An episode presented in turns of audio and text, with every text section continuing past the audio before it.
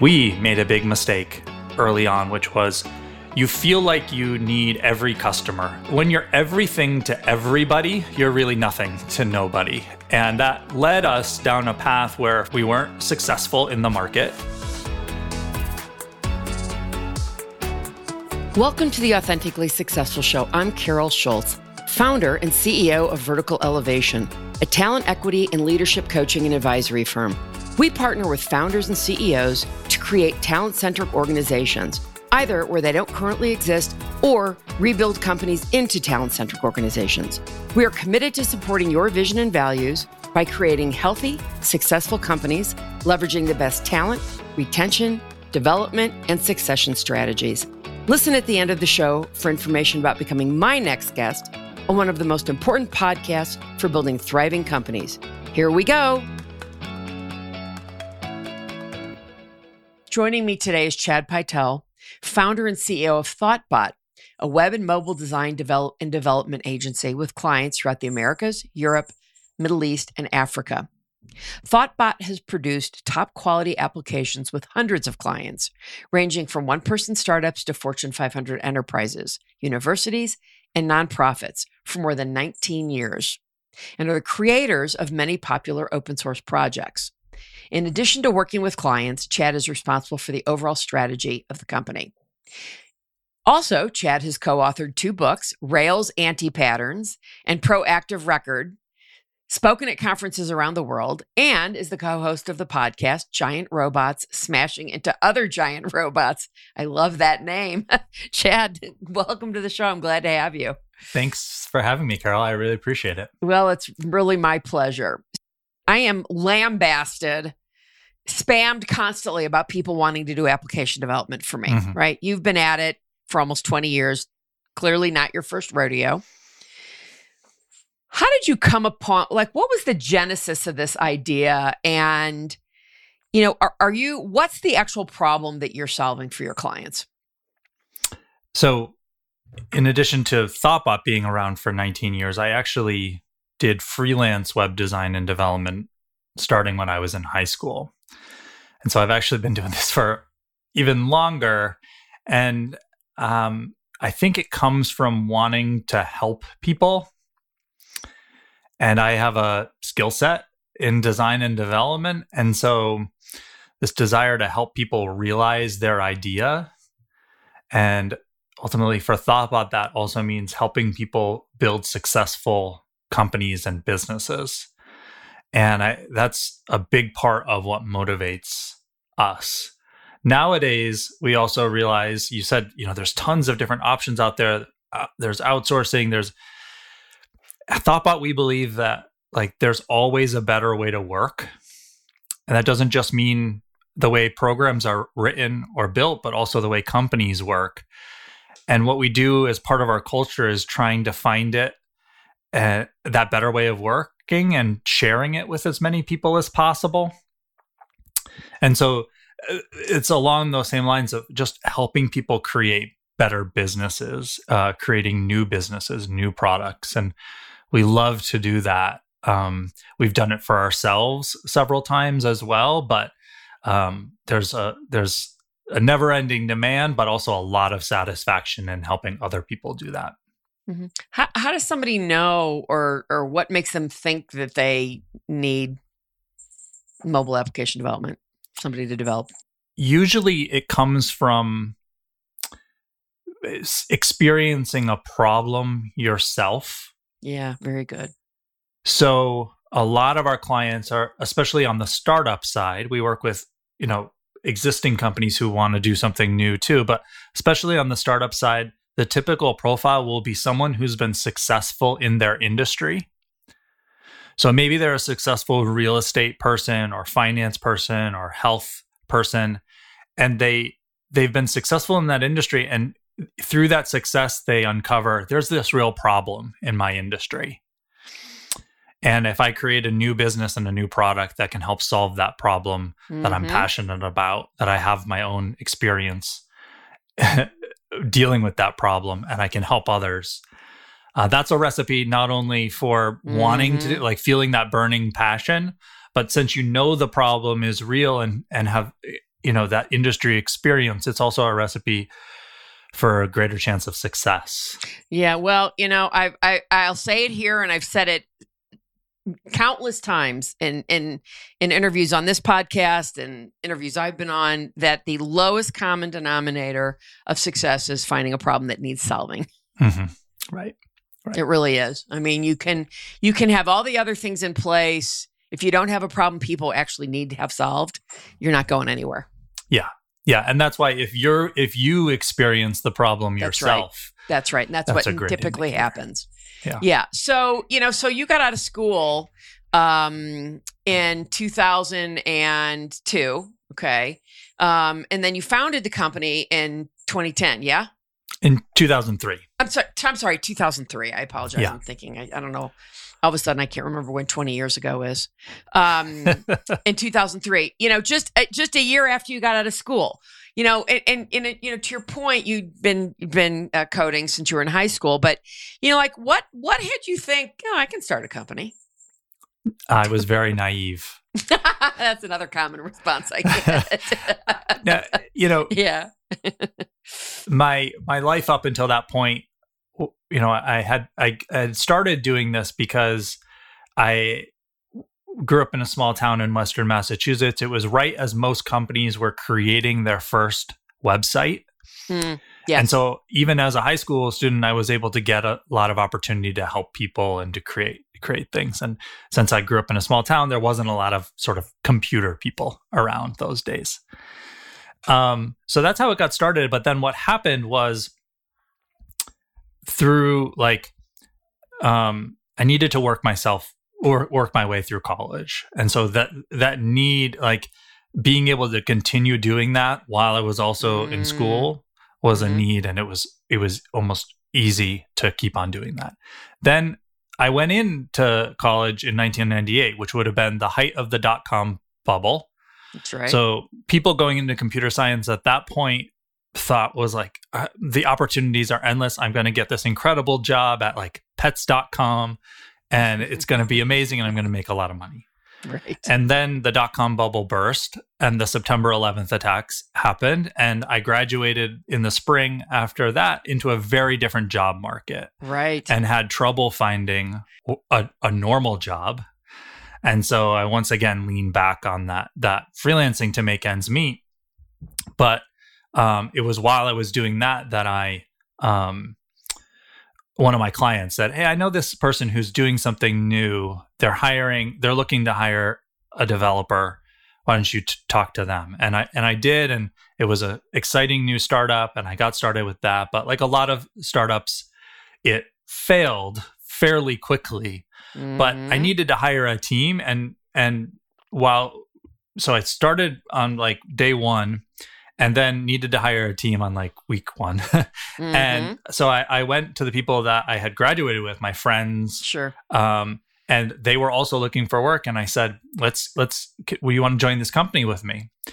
So I had something when that startup failed that I didn't have before which was a group of people that I really liked working with. Yeah. And so it was actually the group of us that when that startup went under, I went to them and said, Look, you know, we need to make ends meet. I have done this before with freelancing.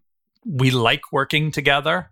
If I could get enough clients to support all five of us, would we would you want to keep on working together? And we brainstormed names and came up with Thoughtbot and and that's how we got started. That's fantastic. So this is, you know, uh, over 19 years ago, going on Mhm. 20 years, and you know, looking back on on that career, and you know, founding it with your with your buddies from school that you worked with, what would you say are some of the biggest first time founder mistakes you made? Mhm. well, having made that promise to them and this desire to, or this need to support five people off the bat, bootstrapped, I made a big mistake. We made a big mistake early on, which was you feel like you need every customer that you can get because Oh, I made this promise to su- support right. people. And so we went from people who wanted to create product, you know, use our design and development expertise to create products, but I might be on the phone with someone who just needed a computer fixed or, Mhm. you know, a network set up. And they would say, Could you do that? Sure. And I felt like I needed, needed- to say yeah. yes. hmm But when you're everything to everybody, you're really Right. nothing to nobody. And that led us down a path where for the first 2 years we were very mediocre. We weren't we weren't successful in the market and we weren't successful doing work that we loved to do what little we had. Right. Yeah. Jack, And- master, jack of all trades, master of none, right? Right. Right. Yeah. So it wasn't until three of the original partners decided that they had had enough and were just going to get regular jobs. That was the very important turning point for Thoughtbot because the act of needing to decide consciously to stick with it, our friends had just shown us we could walk away from this. We weren't successful. Consciously deciding to stick with it, I remember the day we literally took out a piece of paper, a yellow line piece of paper, and wrote a list of things that we believed in and wanted to do, and a list of things that we were going to start saying no to. And that's really when Thoughtbot became Thoughtbot. Oh, that's and fantastic. it's obvious in retrospect, and it's a common. I now Mhm. understand like It- it is, a very thing common. in marketing. That's correct. Yes, it is. To be clear about who you are Yeah. and to ni- Yeah. and it's okay to niche down to be hmm it's it feels counterintuitive to say instead of addressing the whole market of all we're going to find the 10 people or the 1000 true fans who believe what we believe and want what we have and when we are very clear about that then the people who believe what we believe can find us and we don't need to be everything to everybody and so we started being really clear about those things and and that started to be happen so it happened actually very quickly from that point al- al- almost like remarkably quickly how different things started to be for our business after that so that was the first important lesson um, that we learned That's really great. You know, I, I, and I hear that a lot. I mean, I, you know, people just think they need to be everything to everybody, and you really don't need to be. I, I think I, if I recall correctly, you know, in the heyday when SAP was like, everybody thought SAP had all the business in the ERP space, right? Mm-hmm. And at that in their heyday, I don't know what it is now because this is this is years ago. They only owned about thirty percent of the market, but but that thirty percent of the market, people looked at them and thought they have the whole market, right right? So I mean, that's that I think is a great illustration of you know you don't need the whole market, you don't need to, and but but companies that are small, I hear this a lot. I had somebody say this to me not long ago. You know, I feel like I have to take on the business. Then you should, probably shouldn't be an entrepreneur. right No, really. yeah You know, maybe you shouldn't be in business for yourself if you're not willing to walk away from business that isn't going to suit you and serve you. Mhm. And it's And hard it's for really people to difficult do that. to do it's I mean, really I, I- difficult is. I mean. I, I've resembled that remark over the years yeah from time to time. I don't do it any. I haven't done it for a very long time, but but there's no question that I think pretty much all all entrepreneurs have been there at one time in their in their careers. Yeah, and I, I talk a lot with now our team because I know that it's been super su- important to our success to the phrase I use is like work like we had nothing to lose. Like we- Mhm. we were willing to say no because we had nothing to lose. Right. But now uh, the Thoughtbot team, um, you know, they see the reputation that we have, the success we've had. We've been around for 19 years.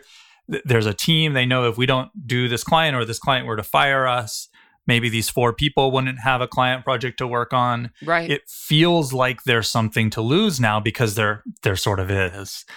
And yet, so we hold back out of fear of messing that up. But that's actually the most likely thing to mess us up over time is to continually be everything to everybody, to not right. really stand for anything, to not Mhm. be honest about right. who we are and what we do, and to say Yeah. yes to everything. We'll just sort of slowly ruin what it was we were trying to protect in the first place over time. Yeah, that's really terrific. So, you know, as you mentioned, you bootstrapped the company. Um, was there ever a time where you thought about taking institutional capital? Um, not really, and and part of that is because consulting companies are traditionally yeah, right. bad businesses to do that. Right, um, exactly. I, again, I resemble that remark. Yeah, yeah. So yeah. Um, where that has come up, though, as I mentioned, we cre- we've created our own products over the years, and uh, several of them have gotten to the point where they have two or three people working on them full time, generating a few hundred thousand dollars in revenue a year and each time we've gotten to that point, that question comes up because we've that's sort of the threshold at where it starts to become its own business with its own needs. It might need marketing or salespeople that are different than our consulting right. business because it's right. a SaaS product. Right. Right.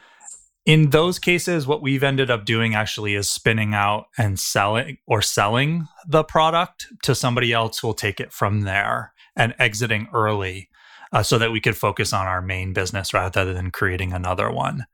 Um, but that's not to say we won't ever take investment in um, something like that. It's just when faced with that opportunity in the past, that's the road that we've taken. Yeah. What's, you know, we, as, as, I said, there's a lot of companies out there doing application development. Let's talk a little bit about the competitive nature of your business mm-hmm. and how you distinguish yourself among, you know, among the bloody Red Sea? We were very fortunate and i think this is this is probably true when when you're really sort of clear about who you are and what you mm-hmm. do mm-hmm. you get the opportunity to differentiate yourself and it, it, then success starts to happen and it feels lucky um so what happened was we in that mindset of creating that list of things that we wanted to do and believed in um, we were very ruby on rails a development framework mm-hmm. yep, w- was just coming out. It was just hitting 1.0 and we had been using it and it was very clear to us that it was a great option and we were more fulfilled when we were using rails than we were using something else. So we said we're going to use rails we didn't know it, but we were essentially the first consulting company in the world to switch to Ruby on Rails. I'll be darned. Yeah. And again, and this wh- when was feels this? lucky. This was 2005. Yeah. Okay. Got it. Um, so if again, it feels lucky when stuff like rubyonrails.org, the Rails website, makes a top level consulting company link on the website and lists three companies there and thoughtbot's one of the three it feels like oh we got so lucky. Well you have to remember if we had said oh we're everything to everybody and we we do whatever including rails rubyonrails.org was never going to list us on the yes, website. They're only right. going to list companies that say that that's Are what committed to them do. that's yeah. right. Yeah. And so um, there were a few things like that. So we, we do more than Rails now, but in the early days, that was a big differentiator. And by, um, so now we have created popular open source and blogs and books and everything in that. We have a very strong reputation in that market. Um, that is uh, a big thing. For us, another big differentiator is the general development and design practices that we have around the way that we believe products should be built. I don't necessarily want to go into all the gory technical details of yeah, them right. all, but suffice to say, we tend to be pretty opinionated at any one point in time so that people really know what they're going to get. Yeah. And the people who yep. believe in agile development, in test driven mm-hmm. development, mm-hmm. in these kinds of practices can find us and and and want to work with us. Yeah, that's really great. I you know, I'm a I'm a huge believer in in exactly what you just said. It's so important I believe to the success of a company. You know, I I had somebody interview me not long ago and they said, "You have a lot of controversial topics in your book. Are you worried about that?" And I'm like, right. "Well, no, I'm not. Right. You know, I just didn't, you know, pull it out of thin air. I didn't just pull it out of left field. It's based on 30 years experience." Yeah right? So, yeah, and you know, and that's, that's okay. an important thing. People might hear this conversation and say, "Well, how do what is the practical? How do I actually do this?" And I think books are a great way. We have we on our website have we call it the playbook. Right. It lists everything about how we work. Yeah. And another common question I get is, well, aren't you afraid that competitors are going to steal it? Yeah, and it's like, they, they still I, I didn't know. come up with this metaphor, but Yeah. it's a great one. It's like really popular chefs, famous chefs, make cookbooks. That's not what makes them popular and famous and good at what they do. That's right. It's the execution and the actual belief in those things and the execution of them that matters. So yes, people do copy the way that we work Mhm. in on the surface, but that's it doesn't make them the same. when the rubber meets the road, it ain't the case. So, and that's you know that's what I've always said. Is somebody said, "God, you you just you're going to tell everybody like how to do everything in your book?" Yeah, they they still, but you know when it comes to execution, they can't do it. Right. And even if they can execute on some part of it, I often hear this. I once was talking to a potential customer and they said, Well, I'm also talking to the Thoughtbot of Portugal. I was like, well, That's interesting that they, because they're talking to this company and they say, We've modeled a lot of the way that we work off of Thoughtbot. Well, what does that do to our reputation to have other companies saying that they've modeled? they say copying is the highest form of flattery. Yeah. Yeah, that's really great. So, uh, Chad, you have, um, you know, as I mentioned in in uh, introducing you, you've, you know, done stuff from, you know, little itty bitty one person startups up to Fortune 500 enterprises. Do you have a sweet spot? Yeah, our our sweet spot is people who have who who who want to do something new and want to really um build something modern with best practices and to not compromise on on quality while they're doing it. So a lot of teams play f- startups or or teams play fast and loose with certain practices and everything as as they're getting started um, and so we tend to be a really trusted because of our long track record of success and longevity in the market and the you know we publish the way that we work and all that stuff if someone wants to know that they can get a new product to market very quickly without having to compromise on those ideals of the way products are built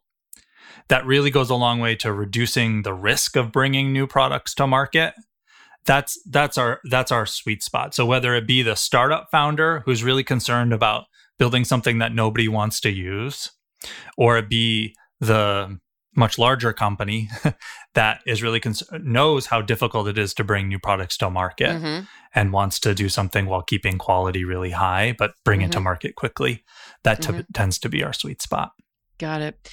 How do you tend to your, find your prospects?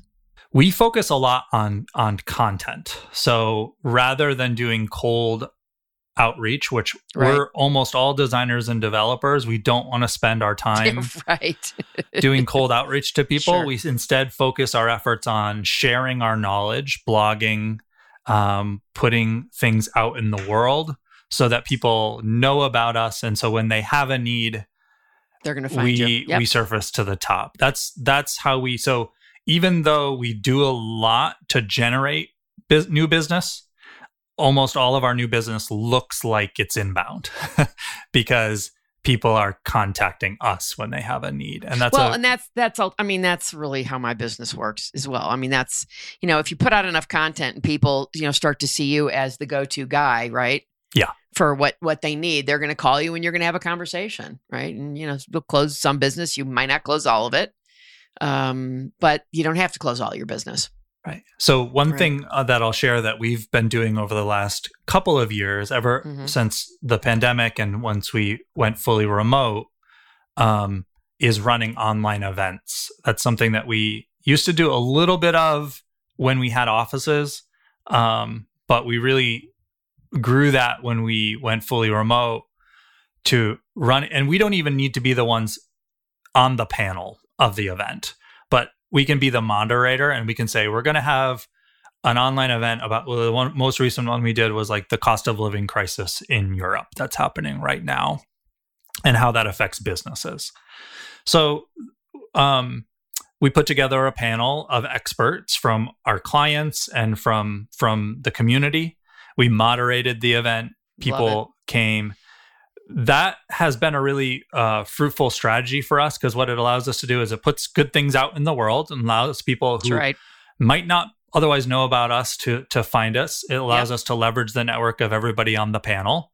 And then we get the sign up list and we can say, oh, this person who already came to our event is at a company that could be a good fit for working with us. And we reach out to them and we follow up with the recording of the event and we say, thanks for coming to the event. Yep. Yep. If you have any questions about an app you're yep. trying to build or yep. anything like that, uh, I'm happy to have a call yep. with you. So that's something we've been doing not only to build and demonstrate expertise in new areas, but to do active lead generation as well. Love it. Yeah. Yeah. I, I, I do the same thing. I think that's that's such a great strategy, right? Mm-hmm. And and you know, in in business, you know, there there's I always say there's givers and takers, right?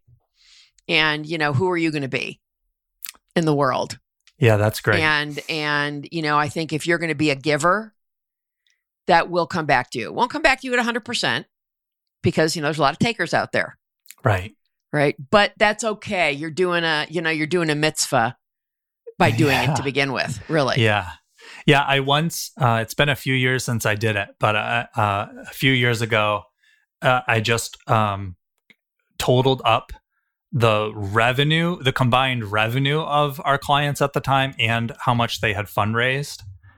And it was something like a hundred billion dollars or something like that. Oh my God. And, and, and it's like unbelievable. Yeah. And and you know, we're we're a relatively small business compared yeah. to them. But I think that's a good example of giving back more than you necessarily take. We can be a small player, but we can have a big impact. And yeah. we always say at Thoughtbot that we would rather be a little bit smaller and to be truly fulfilled in our work and not have to compromise and not have to work with clients we don't necessarily want to work with. That's right and uh, we try to stay true to that. That's right. Not everybody needs to be, you know, a, a $10 billion company. Right. You know, I, I, for years, I would say, you know, it's not my, it's not my job to tell anybody how much money they should want to make or how successful they want to be. It's not for me to decide for you. Yeah. You, you know, we each have to decide for ourselves. So that's, that's really fantastic. Um, what what's the the the life cycle of building an application? I assume it depends on the complexity. It right? does, but I would say that there's a general for a new product. Yeah. There's a general life cycle. Um, there's I would almost go far as to say is there's probably a life cycle that most people do and one that they should do that a lot of people overlook. Um, so generally what we want is to before building something to really validate the idea. And what that will typically look like is rapid prototypes of an idea that we then test with real potential customers. Sure. And so many people, when they're starting something new, jump right to that building phase and they start building the wrong thing. Mm. Uh, that people isn't really solving the problem or right. that people won't pay for or mm-hmm. those kinds of things. And so you can do a lot of lightweight upfront research and testing to and it doesn't take a long time. People hear that and they say, "Well, I don't want to wait months to get started." No, really just in a week or two of taking a step back, sketching some things, prototyping some things and testing them with real people.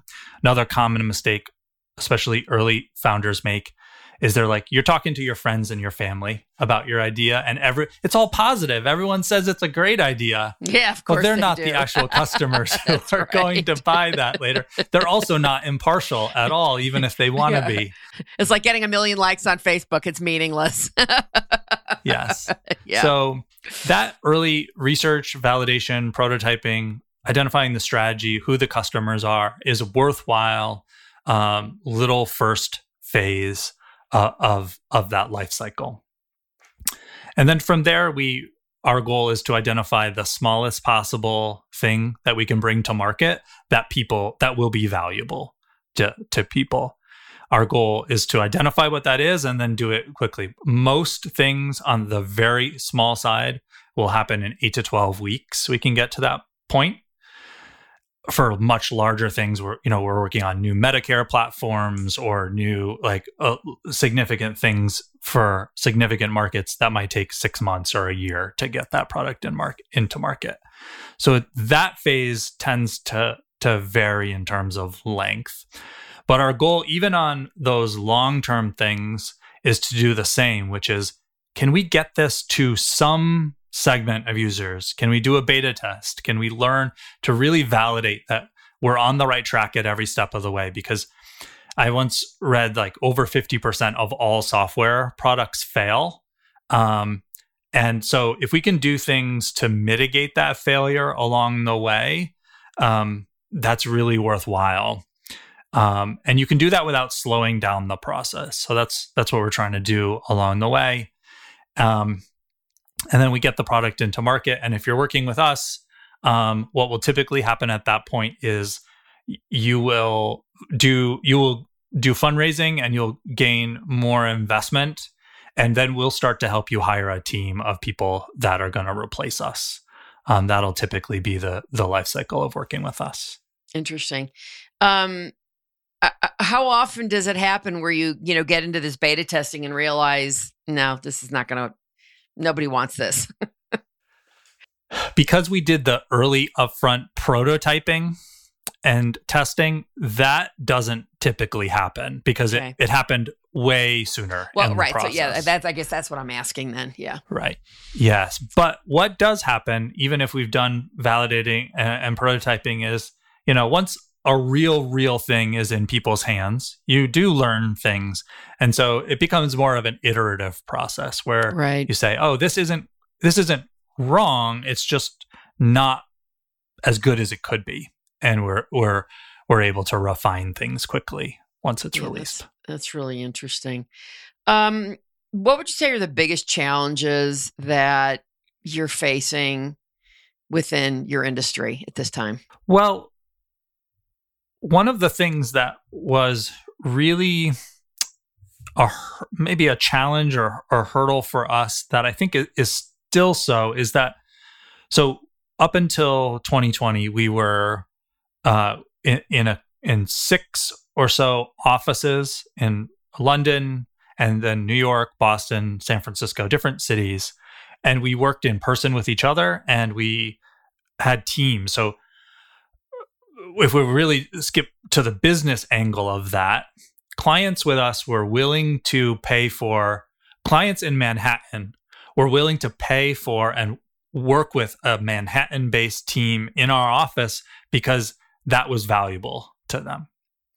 And we existed in a world where you could work, you could work with someone in any place, but clients chose to work with us because we were local in person we could be in their office that kind of thing.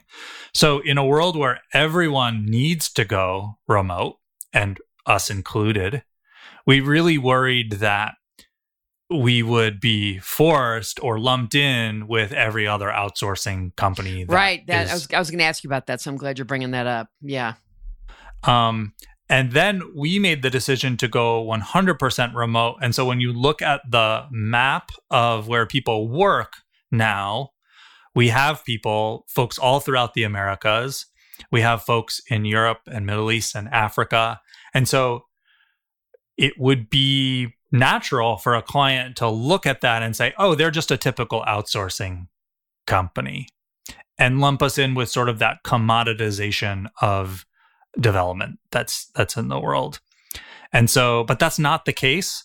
We're like a boutique firm made up of experts who are really really good at what they do and who bring a higher level of experience and and delivery to our work with clients and they just it just so happens to be that we're able to hire the best person no matter where they live now. That's right. Well, that seems to be again another common denominator among companies deciding to go remote.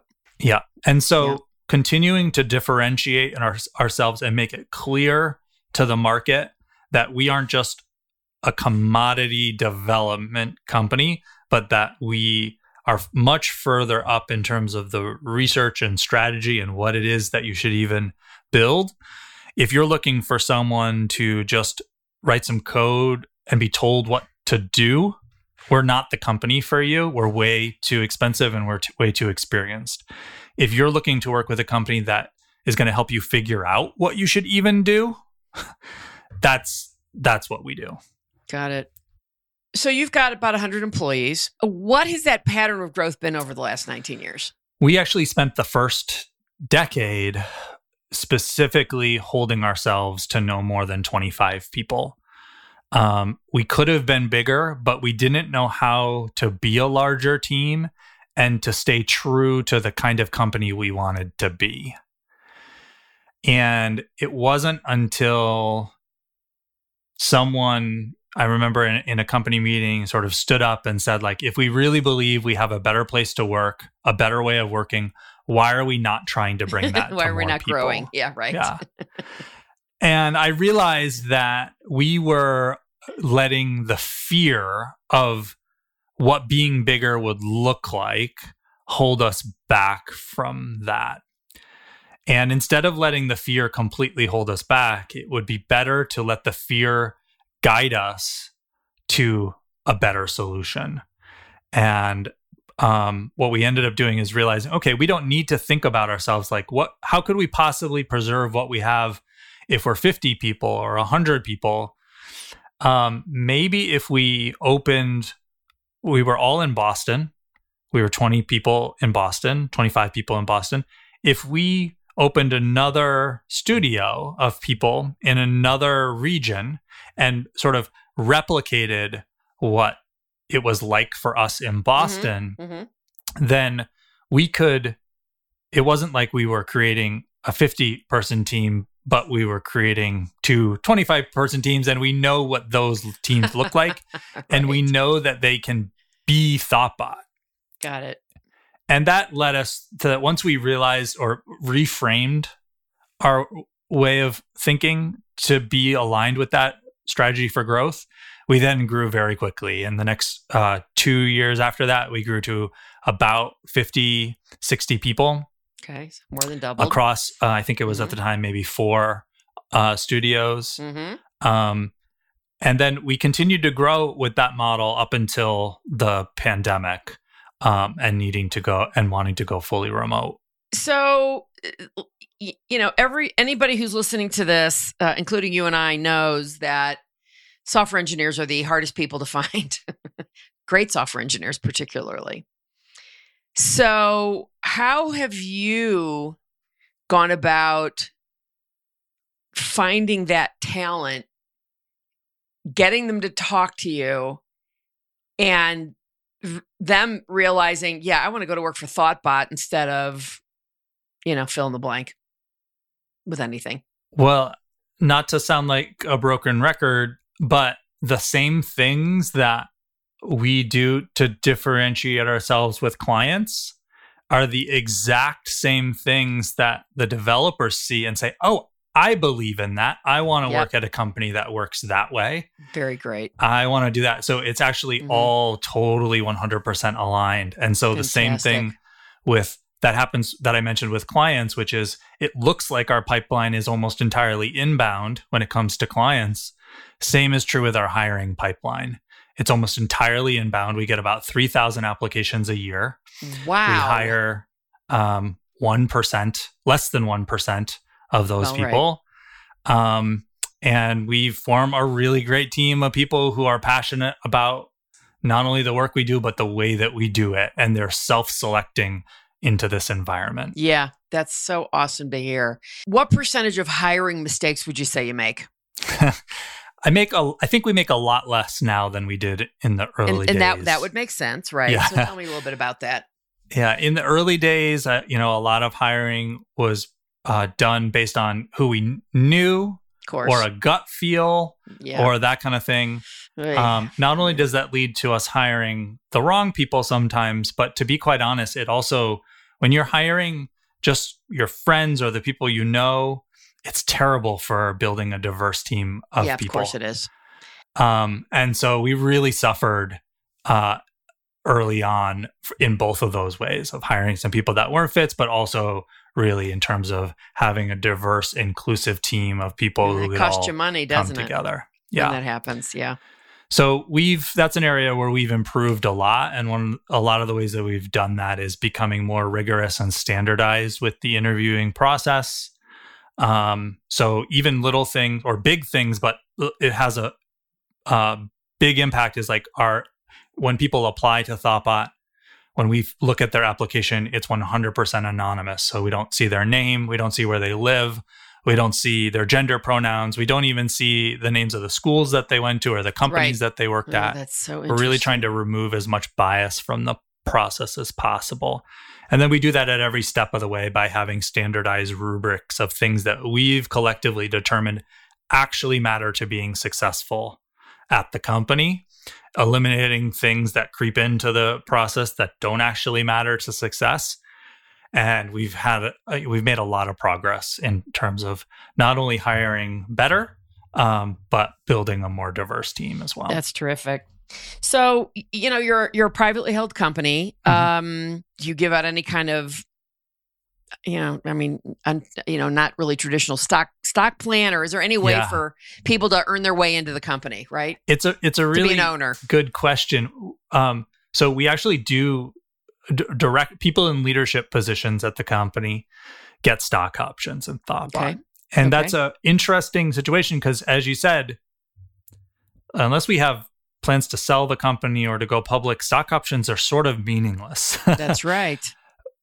but I'd rather us. What the conclusion we came to after not doing something for a while was that's not fair to everybody. Like to have nothing in place, e- That's right. even like like let's put something in place, even if it's not perfect, so that there's that safety net and that knowledge or that that acknowledgement.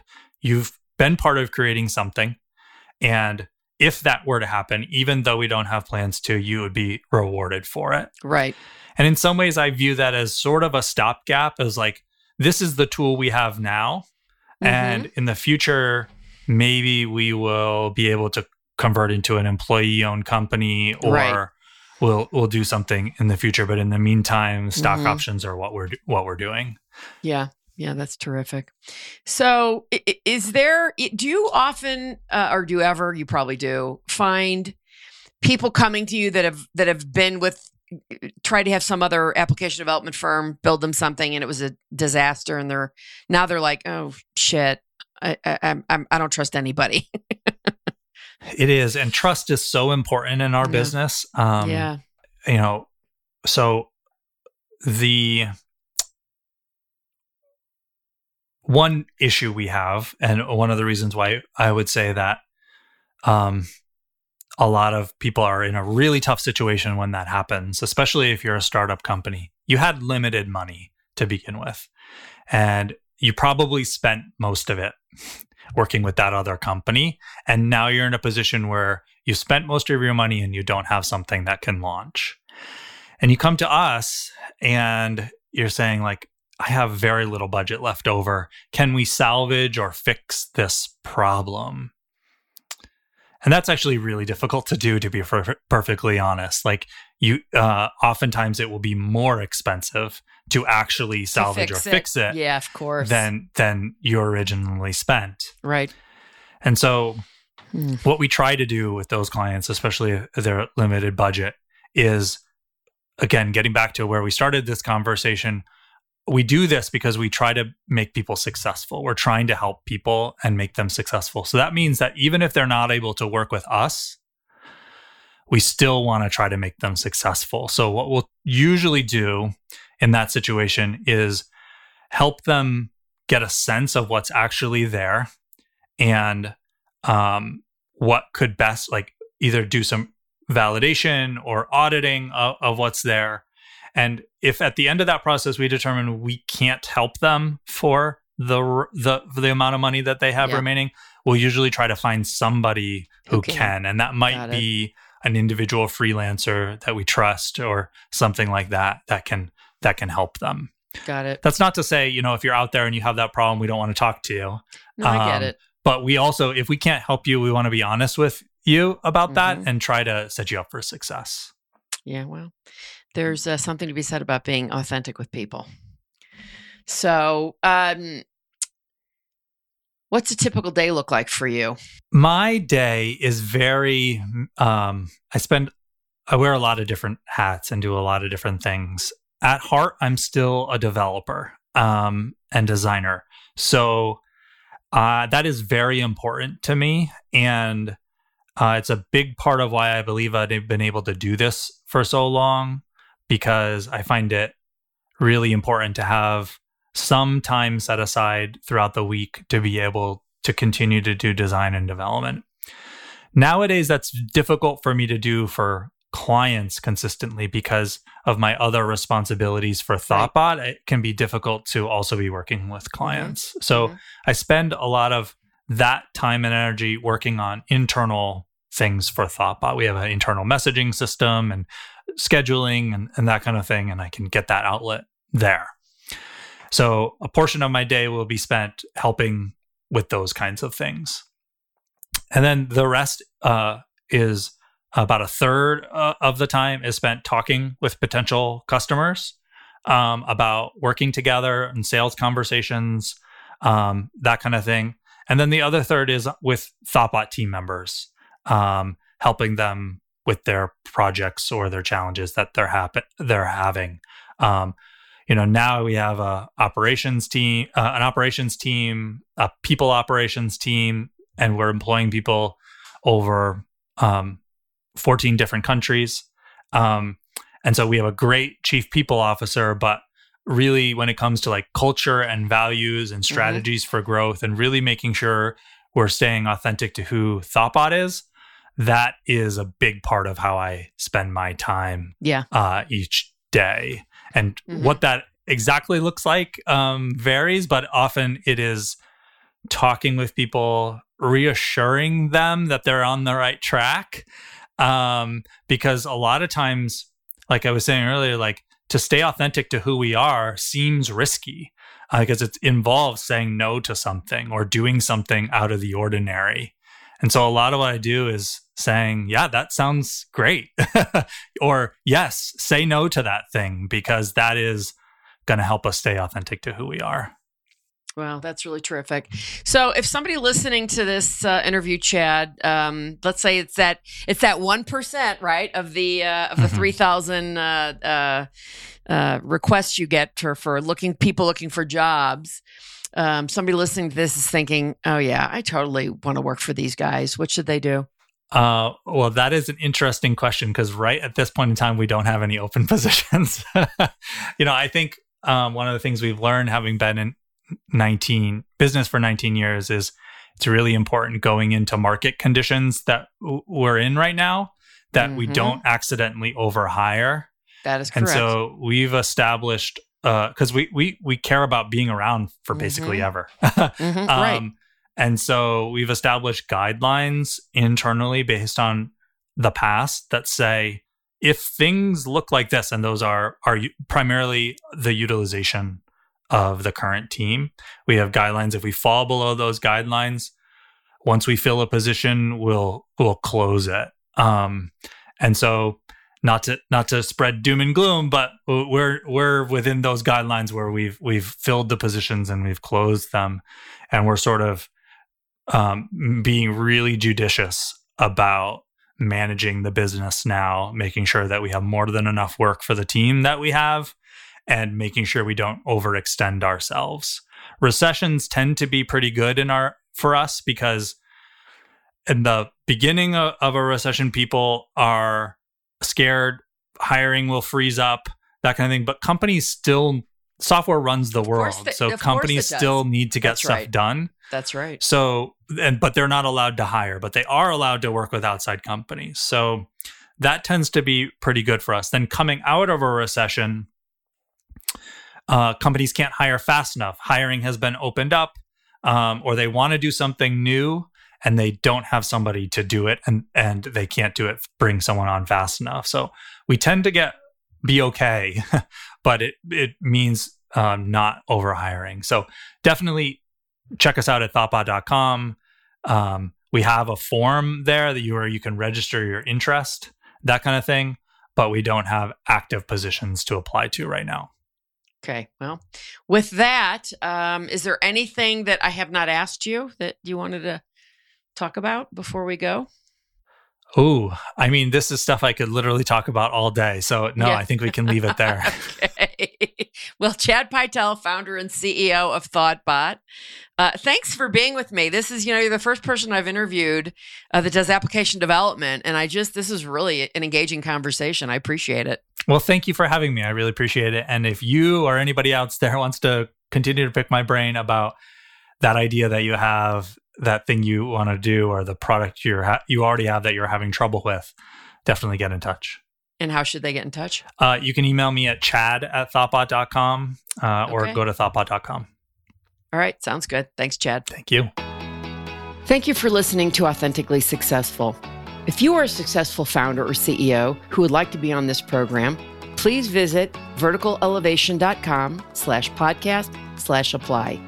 If you learned something from this interview and it made a difference, please share it on LinkedIn or Twitter. You can also do a quick screenshot with your phone and text it to a friend. And if you know of someone who would be a great guest, tag them on LinkedIn or Twitter to let them know about the show and include the hashtag authentically successful. I love seeing your posts and great suggestions. Lastly, we are regularly putting out new episodes and content. And to make sure you don't miss any episodes, please subscribe. Your thumbs up, ratings, and reviews go a long way to help promote the show and mean a lot to me and my team. If you want to know more, go to our website, verticalelevation.com, or follow me on LinkedIn. This is Carol Schultz. Thanks again for listening and see you next time.